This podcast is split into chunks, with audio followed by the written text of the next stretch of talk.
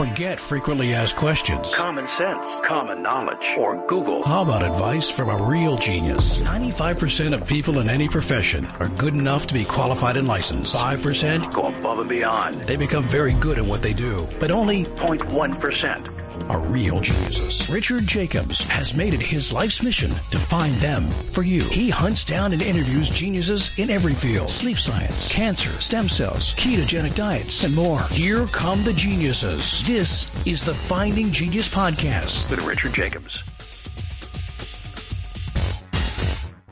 Before we begin, a note from our sponsor. I'm Richard Jacobs, Executive Director of the nonprofit Finding Genius Foundation and host of the Finding Genius podcast. In late 2016, I was rear-ended at 65 miles an hour by a truck on the highway, which sent me off-road into a ditch. The impact of the collision gave me a concussion and other injuries. At the hospital, a CT scan showed that I had thyroid nodules, which turned out to be cancer. It was then, when I had a biopsy in my neck, that I realized even if I was a millionaire, I wouldn't want a second or a third biopsy due to the pain and the invasiveness of it. And appointments at that time for thyroid experts were three to six months out, and I was worried about dying now, even if that was irrational. So because of this, I've decided to raise money to conduct a literature review on steroids on the causes of anxiety and depression, a condition that affects well over 50 million people in the United States and hundreds of millions worldwide. Our goal is to create a codex, a guide that reveals all possible treatments for anxiety and depression for people that live with the condition or for loved ones that have it, as my wife and my son do. To find out more about our fundraiser, visit findinggeniusfoundation.org and click on current initiatives. And now to our guest. Hello, this is Richard Jacobs with the Finding Genius podcast, now part of the Finding Genius Foundation.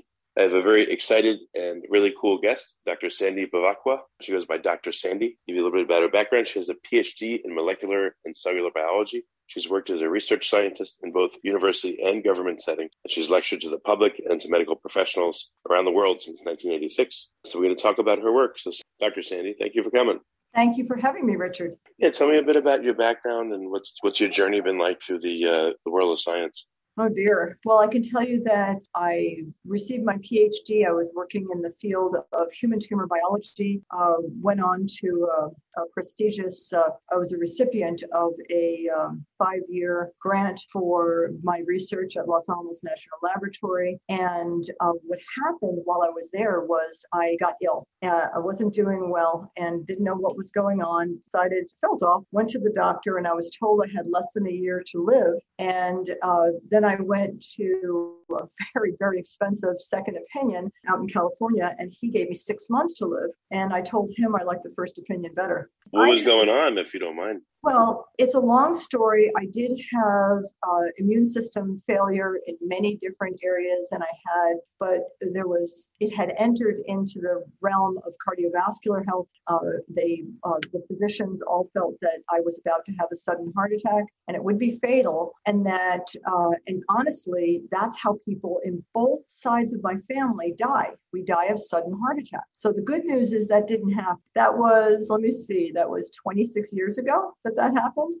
So wow. I'm and I'm doing great. I want you to know that I'm more fit now than I was in my 20s. So I'm doing great. And uh, but I had to find my way back, and that way back had a lot to do with balancing my blood chemistry. I didn't know that at the time and those that did help me along the way, actually, the one, the main person that helped was kind of like a curandera, a, a medicine woman who, unbeknownst to her or to me, she was able to, to help balance my blood chemistry and uh, assist my body with uh, detoxification pathways that I do not run very well. And so uh, that was my way of getting well. And I'm a numbers person, Richard. I love numbers. I remember numbers. I remember every phone number I've ever had in my life. It's an affliction. I was watching my own blood chemistry as I was getting better and noticing that certain ratios were shifting with lifestyle and with dietary changes and with nutrient changes. So, as I was using different types of things that practitioners were giving me, I was watching myself either get better or worse. And I learned during those years how to read blood chemistry. And that's what I do for a living, really. That's the main thing. But I've learned that part of what throws the blood chemistry off and what throws the organ function off and the immune system off are the chemicals that we're getting exposed to in our environment. So, environmental toxicity has a lot to do with why blood chemistry does not remain in balance for a person. And that's why genetically we tend to develop the same diseases but that this process is still happening within that family. It's not that you have, it's not that in my family we always get heart attack. It's that we're more susceptible to the underlying condition that causes the heart attacks. And I had to determine what that was and balance it out for myself. I have no cardiovascular disease, any signs of it whatsoever now. And I can tell you that absolutely for certain. I track my blood chemistry fairly well, as you might imagine, because I, I actually want to be here. Did you ever um, find out what was going on you know, back in the day with why people in your family were, you know, suddenly having heart attacks and dying? Yes. And I kind of answered that, but not very specifically. Uh, part of what is going on for us is that we have a difficult time processing certain of our nutrients. When you take a nutrient in from food, or even if you take it in from a, a vitamin, you have your body has to do things with that vitamin. Like, for instance, uh, uh, let's say it's a a B vitamin, like a B12 or a folate, your body has to activate it and, and methylate it in order for it to function in the pathways that it that need it to be there, right? So we have certain pathways that don't do that very well. For instance, my body, I can tell you that in our family, we have certain mutations in genes that haven't actually even been discovered yet. I'm really good at genetic analysis, and I can tell you that there are people that can't do certain types of B vitamin processing. And the genes for that have not been discovered yet, but they will be. And I know it, I can see the fallout from it in certain individuals. And what was going on in my body, I've actually found now in about eight other individuals, which is kind of interesting. I'm not the only one. Uh, but, so is it a are these molecular pathways or are these particular levels of hormones or enzymes or other biomarkers? Well, so I can't process B6. That's one of the things. If I can, if I supplement with B6 or if I take in a food that has had B6 added to it, or for whatever reason, if I take in too much, I can become B6 toxic. And what that means is that I cannot run any of, uh, for instance, the liver detoxification pathways that require B6. I do very poorly with that. And so for me to be able to get rid of environmental toxins that require certain, let's say the cytochrome P450 uh, pathways, these are liver detox pathways. And think of them as little like detoxification machine. Uh, when you run your car, you need to put gas and oil and different fluids into it to make it run. If it doesn't have those fluids, it can't run. But your body will continue to function even though there's certain pieces that don't run real well. I couldn't run certain detox pathways, and that meant that my body in, uh, attained more toxicity in those path uh, that uh, let me see those pathways weren't running. So whatever needs to go down those uh, those um, through those machines to get out of your body were building up in my body. And it turns out this is what happens in my family. This is what we do. And it also causes immune system problems. So if the immune system problems are not caused by the inability to process B6, they're caused by the buildup of the chemicals that that are there interfering with the immune system as a result of not being able to get rid of the chemical. So that's what happened in me. But it took me, I'm going to say, 25 years to figure that out, uh, to actually put all the hmm. pieces together.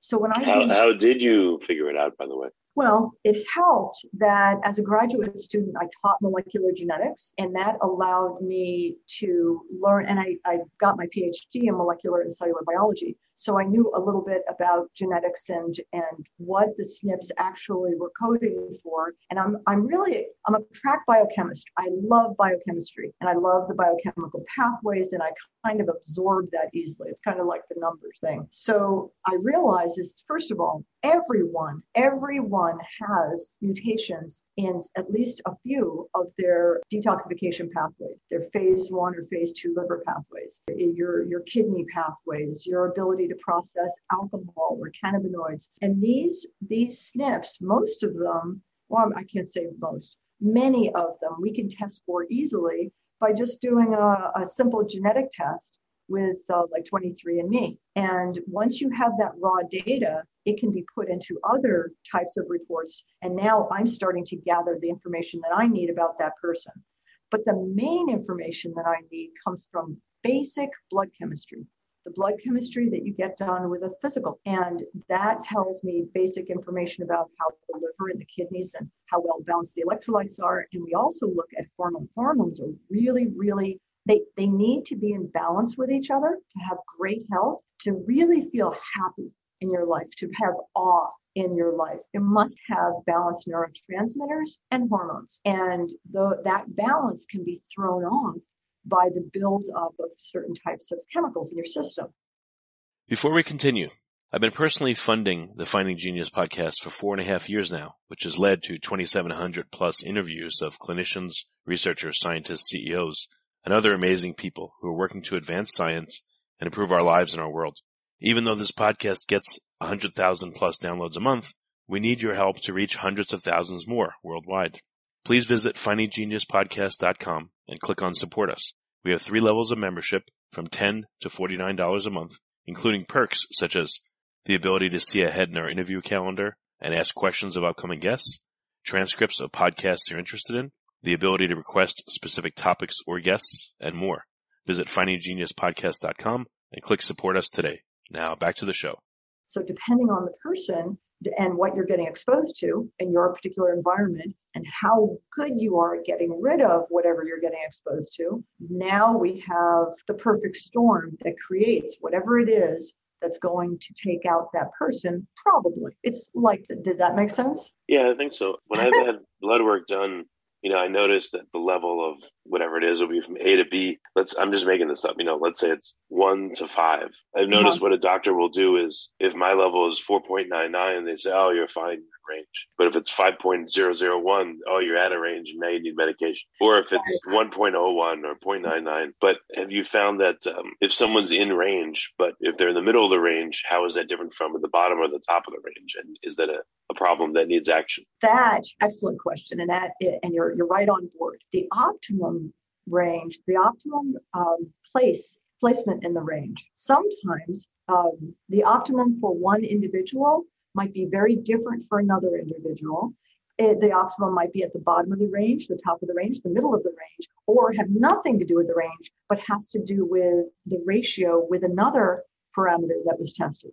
So you have to run ratios. And I do a very uh, detailed analysis. When I take in blood chemistry, I will spend sometimes eight, ten hours doing a full out analysis on that blood chemistry so when I meet with someone, I'm going to have a lot of information for them as to what's going on, and maybe uh, I, you know, I don't, I don't prescribe. I'm a PhD. I, I'm not an MD, so I don't, I don't diagnose. I don't prescribe, but I teach people what about their biochemistry. I can teach people about their genetics and what's significant and what's insignificant, because a lot of genetic profiling is not significant uh, what's more significant is your own lifestyle. So, like, think of genetics as being 25%, but it does set you up for possible disaster, if that makes sense. What would be an example? Like, I don't know, has anyone had a chain of, let's say, four or five different markers that all coincide that point to a pattern? You know, are there any patterns that you see, again, where multiple markers are going in a certain direction and that tells you what's going on with the person? Okay, so let's say I have a person that uh, presents with their cholesterol is extremely low. Their hormone levels are also on the low end of the range or below the range. So they don't have much in the way of hormones and they're they're feeling it. They've got no libido and they they uh, let's say it's a it's a guy and he's noticed he's put on weight and he's not very happy. He's kind of depressed and he's having a hard time thinking and like his memory's not quite right and he's not really wanting to hang out with his friends anymore. He's not as gregarious as he used to be, and he's losing muscle, and he's just not a happy guy. And the doctor says everything's perfect. And I look over this and I say, gee, your, your cholesterol is ultra low. You're, you need cholesterol to make your hormones. You cannot make hormones without it. All of your hormones come from cholesterol. So, and he's like, you know, normal is like 180 to 200, and he's at 125 he has hardly any. It's barely enough to get your brain to function. So I say, you know, is it there any chance you're taking a medication that's decreasing your cholesterol? And he says, Yeah, my doctor gave me this, you know, the highest dose of the statin drug. And well, that's why he doesn't have any hormones. And so maybe it's medication induced. maybe it's environmental toxin induced. I have a young man that is uh, actually, he's nine years old right now. When he was three years old, he had a brain tumor. His parents, uh, he did receive uh, treatment for that. Um, the parents had uh, had chosen a particular type of treatment. I was brought in just for blood chemistry analysis and for nutritional support, and he survived.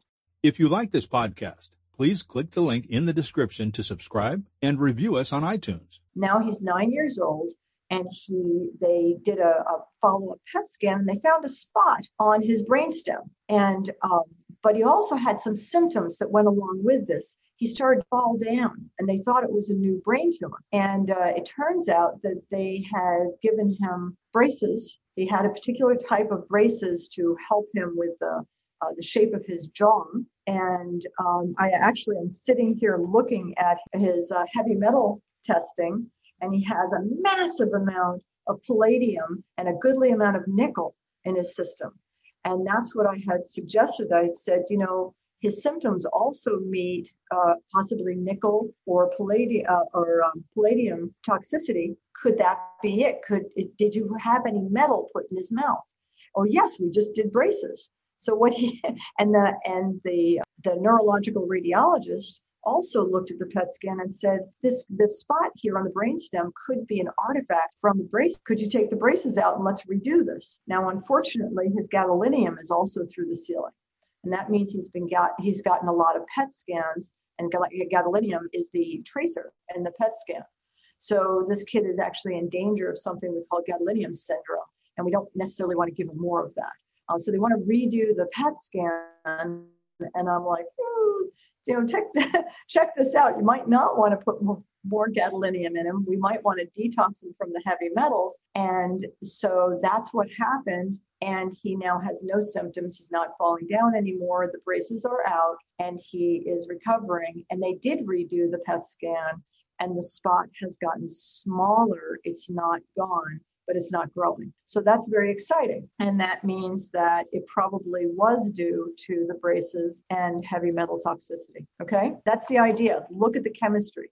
The chemistry tells you everything. So, what type of medical procedures seem to have quite a bit of unintended you know, toxicity or side effects? Is it braces? Is it mercury amalgam fillings? Are there other things that people are involved in that seem to be you know, commonly cause them this hidden toxicity? I'm going to say that in general, many people, especially people in their 50s and older, are on multiple medications. Uh, usually, they're medications that I can't tell you how often I run into people that are taking medications that actually interfere with each other, that are contraindicated, and they run into liver and kidney toxicity issue, heart issues, breathing problems from the amount and the combination of medications they're taking many, many many people have problems with over medication. And in one uh, case, there was a, a, young man, he was 20 years old. He was in the hospital with outrageous, uncontrollable nausea. Um, it turned out that he was in both kidney and liver failure. He was on 17 medications from five different physicians, none of whom were talking to each other. In some cases, the medications were double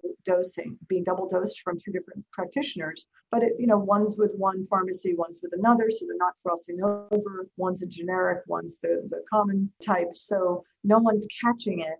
And so what I did was I got all the physicians on the line together and found out who wanted to be the primary and, to look over this case because he was in the hospital basically dying. And uh, as soon as many of the medications were taken out of his system, he recovered. Yeah, you know, a, a, while ago, my um, my wife started taking metformin, and um, you know she wasn't feeling mm-hmm. well and I, I read up about it and I, I, saw that it depletes b12 so i told her about it she asked the doctor and the doctor goes oh, oh yeah yeah it does. Have some b12 and I, I was like why do i have to look this up? And you know but it made me think if someone is on a medication for years and years and years what's happening to all their background levels and where are they trending because I would think that many medications, I don't know about all, but probably many cause certain levels to trend in a certain direction. And after years, you could be significantly sick mm-hmm. because of it. Yes, exactly. And that's a great example. And we see this all the time. In fact, Richard, years ago, you're reminding me of a client I saw years ago. You know, you're you're coming up with exactly why people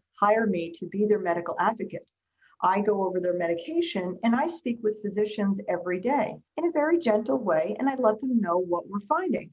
And then they're happy to make changes. Once they see the science behind why their their patient i mean the, doctors don't want to harm people. They want to help people. They really do um, but sometimes they don't have the time, the inclination, or the education to really look deeply into a person's biochemistry. And that's why it's so important to at least, I mean, I, I have people at least once every five or 10 years have your biochemistry run. Uh, and we look at minerals, we look at hormones and neurotransmitters, we look at as much as what a person wants to do. And then my job is to come up with basically a menu. Okay, so we, we found this issue here's the different ways that you can broach it, broach it. Like your wife might find something different than metformin, or she might supplement her B vitamins. And that's still, she still might have a problem because metformin does cause symptoms in a lot of people. But there's other ways to go. Lots of people are getting over uh, their blood sugar stability problems and even type 2 diabetes, and even some of the type 1 diabetics uh, can get off of or almost completely off of their insulin using lifestyle instead of medication. And the cool thing about lifestyle is there's no side effects. Are there, um, this is what I was trying to ask you before, but are there very common archetypes? Like the examples you gave seem to be very unusual and rare. But like, what are the most common archetypes? You know, someone headed towards diabetes. Is that a com- common one? Someone headed towards kidney, kidney failure, someone headed towards heart disease. Do you have like, you know, again, archetypes like that that you see very commonly? And if so, like what's one of them or two of them? Yes, yes, and yes. Uh, I it would be silly to not mention diabetes, type 2 diabetes. I have um, had clients with uh, uh, type 2 diabetes that are 8 and 10 years old. And that's because the children are taking in sodas and sugars and crackers and cookies, simple carbohydrates all day long, sometimes 12, 14 times a day. That is all that they're eating. Um, so, type 2 diabetes is an epidemic, clearly. And that goes along with carrying extra weight on the body. But I'll tell you what else goes to carrying extra weight on the body the obesity is being driven by whole body toxicity. If the body has a toxin, it's like I liken it to having madmen coming into your house. They've got sledgehammers and they're doing damage. And what do we do? We can take all those madmen, stuff them in the closet, and close the door. And they can't do much damage now. And that's what the body does. It takes the chemical and puts it into, like, I'm running into a lot of styrene, acrylamide, plasticizers, pesticides, herbicides, gasoline additive. Oh my God, the amount of gasoline additive has gone through the ceiling recently. And so the body takes the molecule and it changes it from being wanting to be in water to wanting be, to be in fat. And so from hydrophilic to lipophilic. And when it, it looks for that little fatty closet to stick it in. So the body then will uh, change your hormones such that you develop more appetite. You'll eat more food, gain weight, and that gives the body a place to put the chemicals. And if you try to lose weight, you won't be able to lose weight. You'll you'll get sick or you'll uh, develop amazing appetite. You could be the weekend warrior, and then all of a sudden you're starving because your body is trying to save you. It will self medicate by making you gain weight. And that is what a lot of people are, are dying from. And those chemicals can be carcinogens, they can be causing autoimmune disease. That is a major issue. But the other piece that's really a big thing that I see is people are suffering from hormone imbalance the hormones are being thrown off. Um, and I'll say, second to that, neurotransmitter imbalance. That's why so many people are shooting other people. now, do I know that for sure? No, I'm not testing the shooters. But I'm going to say to you when hormones go off, you get depressed, anxious. Uh, there's all kinds of symptoms. Hypothyroidism, or what we call subclinical hypothyroidism, where people have, they tend to gain weight more easily because their metabolic rate drops. They get cold, the hair falls out, they lose their libido.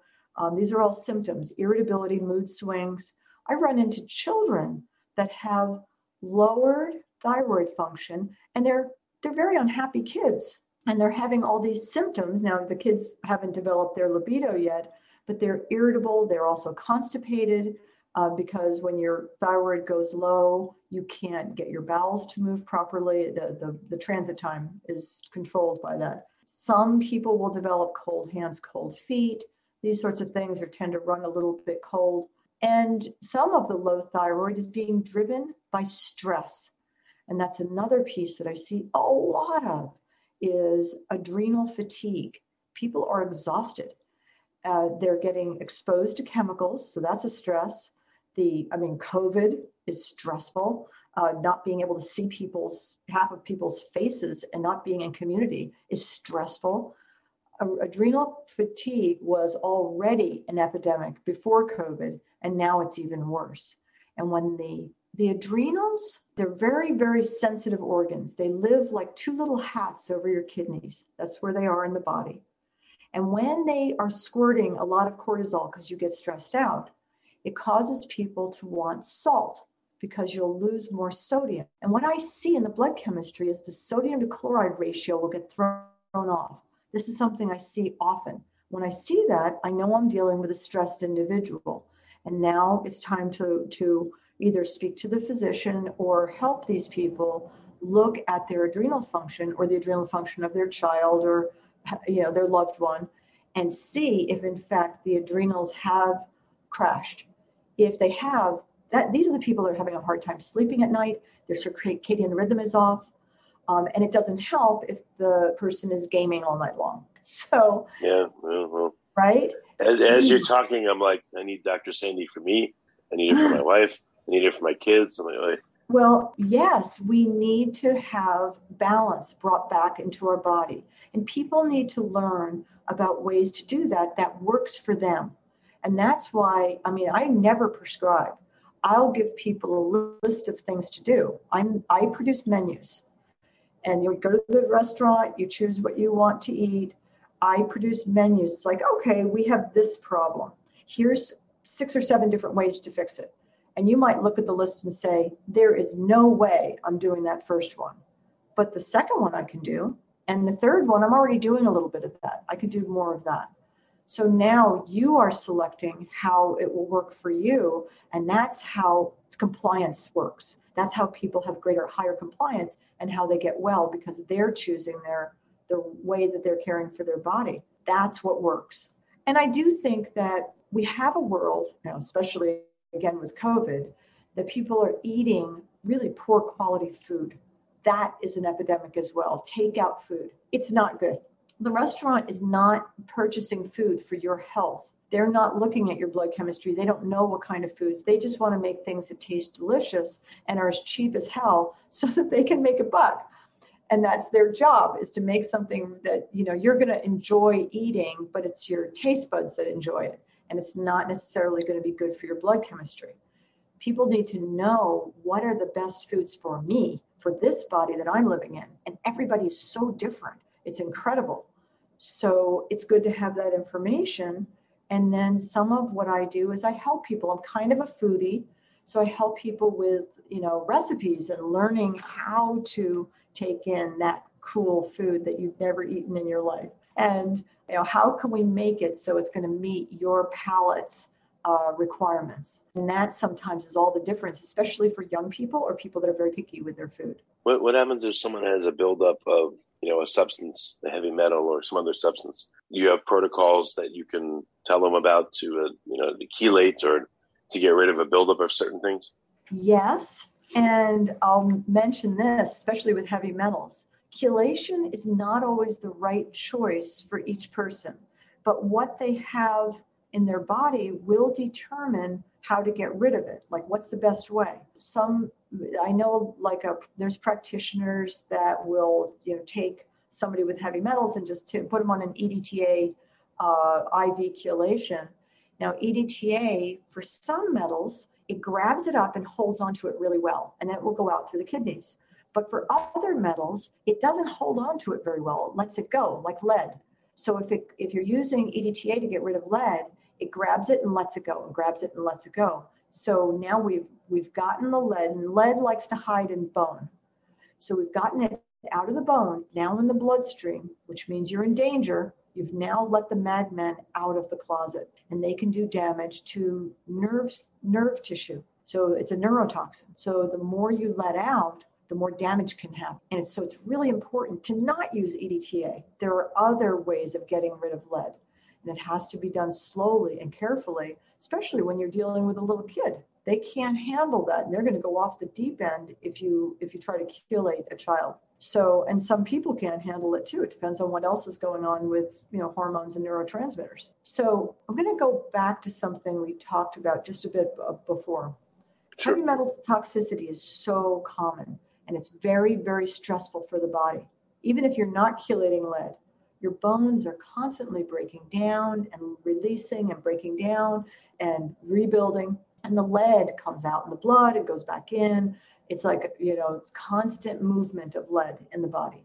So now the government finally has said no amount of lead is appropriate, none. And um, so a lot of people are getting, I mean, almost everyone I've tested has at least some lead in their system above what is allowed by the government. And I test a lot of people. So that means we have to get rid of the lead, and the lead is constantly stressing. And remember before I talked about adrenal fatigue? I've seen a lot of adrenal fatigue driven by heavy metal and environmental toxicity. Now, the adrenals are part of a system of endocrine glands, and a lot of uh, practitioners know it as the HPAT axis. HPAT is hypothalamus, pituitary, adrenals, and thyroid. And I like to think of them as brothers in crime. They are constantly speaking to each other, they whisper in each other's ears, and they're constantly uh, working off of each other's uh, activities to be able to be successful. And if somebody gets really stressed, and their adrenals go south, then the next one to go is the thyroid. Now you have somebody gaining weight and they're not happy, and there's all kinds of issues going on. They're constipated, and then they um, then the pituitary after many years will start to fail, and hypothalamus. That is the key to the personality to a person. And I run into people that have failure in some cases of two, three, four of these organs, and they are suffering. That is no way to live your life. And nobody's picking it up. This is something that's going under the wire. People are not realizing. And that's the other thing. There's a lot of natural ways out there, foods and herbs that can be used to stabilize hormones. You don't have to be taking medications to do this. And oftentimes, the medications, well, sometimes they can help and sometimes they can hurt. It depends on the person and what they can handle. So, that is very common, amazingly common. Yeah, you so you mentioned food, and you know a lot of people get takeout, DoorDash, all that stuff. So they're being exposed very quickly and easily to you know bad food from restaurants. What other um, like you know how do people get these heavy metal toxicities? How do people get these other you know exposure to other chemicals, plastics, etc.? Like where are the most common places you see that your clients are interacting with stuff that gets into them that makes them sick? Okay, in those that are willing and able, I there's five types of tests that I do.